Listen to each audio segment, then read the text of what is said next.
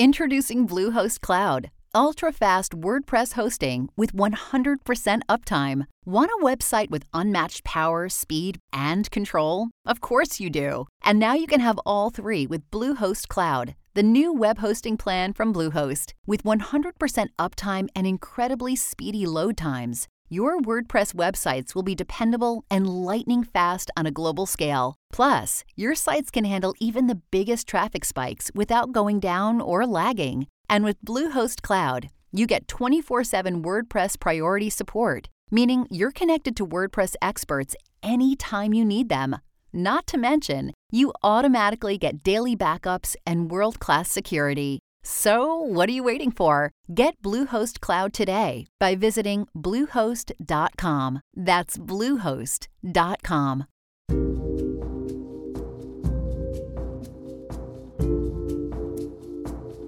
About 1 in 12 children in the U.S. will experience the death of a parent or sibling before they turn 18.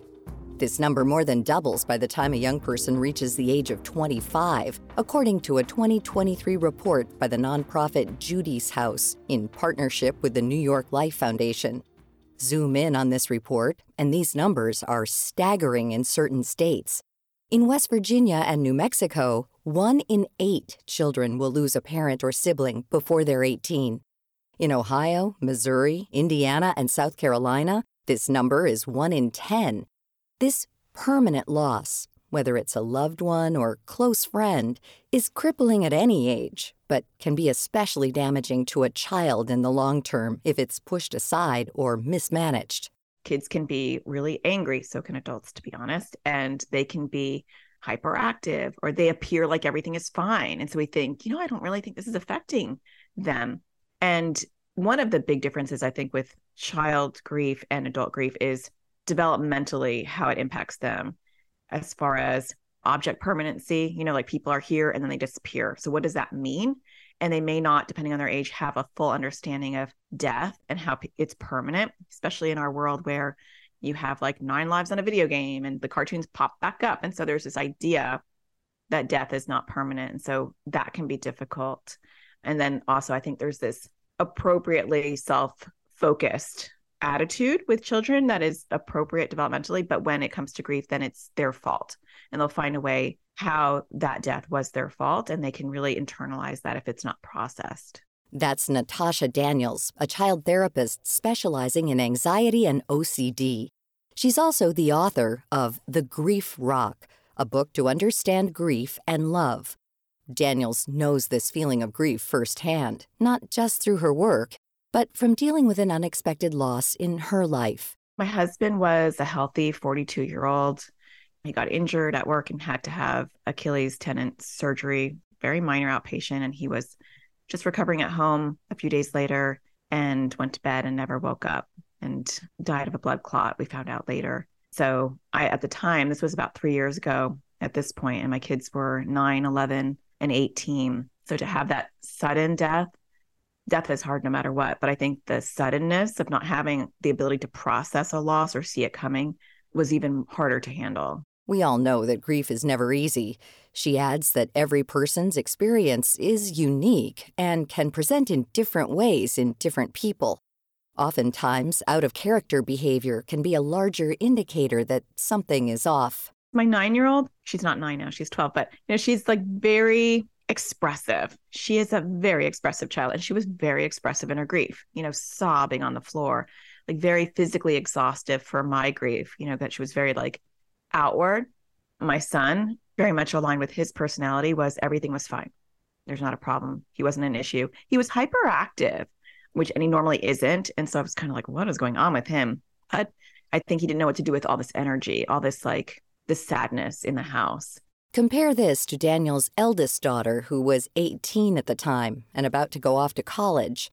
After the death, her daughter swooped into action mode and began taking care of the family and house, hoping to ease the burden. I had to really put her back in line and say, You're still a teenager, go out with your friends, you're going to college. Like, this is not your burden. Let's process this. Let's, you've had a loss too. Let's talk about this. In these moments, being a therapist really helped Daniels guide her own children and herself through this period. But for most people out there who are unsure of where to start, she recommends making a list of local grief support groups and therapists. Also, get in contact with your child's school counselor so they're up to speed. I'm a doer. So I was like, let's check those boxes. And I do feel like giving your kids an opportunity to say, like, these are all the tools and resources we have for you, and then honoring what resonates with them. And so I was very fortunate to find Billy's Place, which is grief support group in Phoenix, Arizona that deals with like immediate loss, like a parent or a sibling. And I said to my kids, just try it three times. And actually, Billy's Place was like that too. They're like, just give it, you know, we ask that you try three times. And I appreciate that because I would do that in my therapy too. I'd say, hey, and I don't want to come to therapy, but give me, you know, three sessions. And if you still feel that way, I'll 100% honor that. And so two out of my three kids decided that the support groups weren't for them. And my youngest, she was there for like over a year. And everyone's journey looks a little different. In children, it's possible for signs of grief to be delayed by months or even years. Factors like age, personality, and development can all play a role. You never know when a child will need some more professional or peer support because I think that's the other difference with adults versus kids is their grief doesn't end in the way that ours evolves. I feel like I've had to learn how to carry my grief. You know, three years later, I'm like, I have this relationship with grief, and I realize that sometimes it's going to knock me over. I realize it's never going to go away. Like I have this like understanding. And with kids, they hit a different developmental stage, or they have like now their brain is firing at a different level and they have a new awareness or they have a memory that at this stage of life they can reflect differently on it or something triggers them and they process that grief all over again.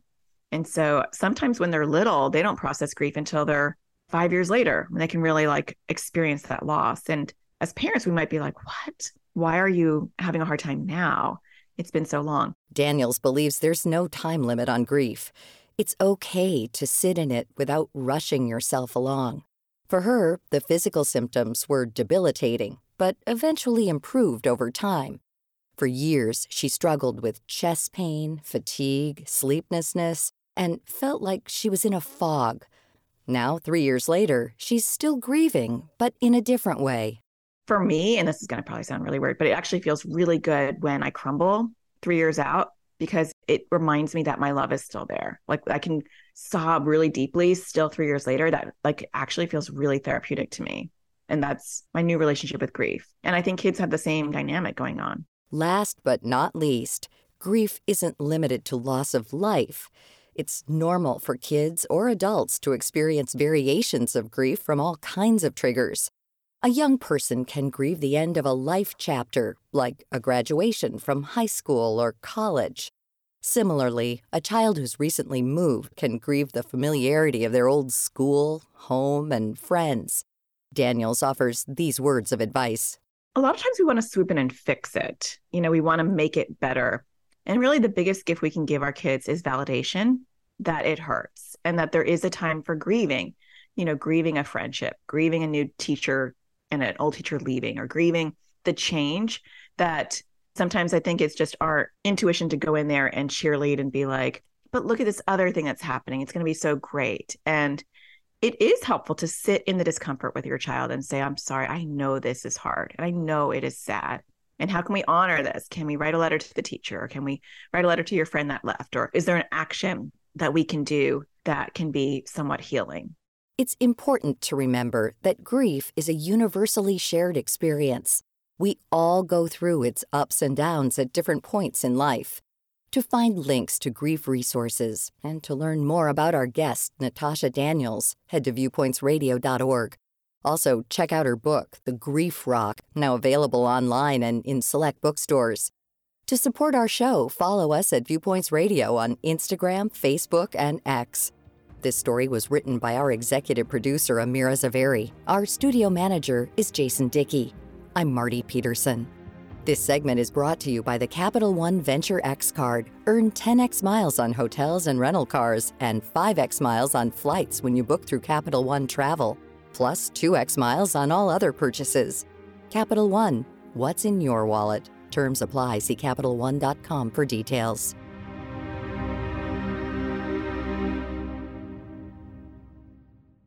Coming up next week. When I look at intelligent systems on machines, the consciousness is already kind of there.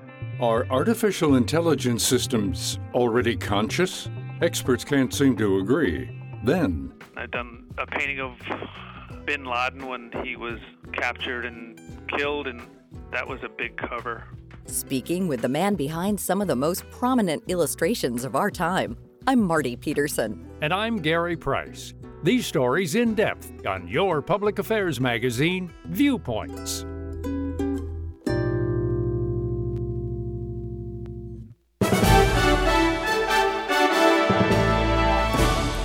Viewpoints for this week. Follow us on Twitter, Facebook, and Instagram to learn more about upcoming shows and find a library of past programs on Apple Podcasts, Google Play, and Spotify. Plus, you'll always find previous segments and more information about our guests at viewpointsradio.org. Join us again next week for another edition of Viewpoints.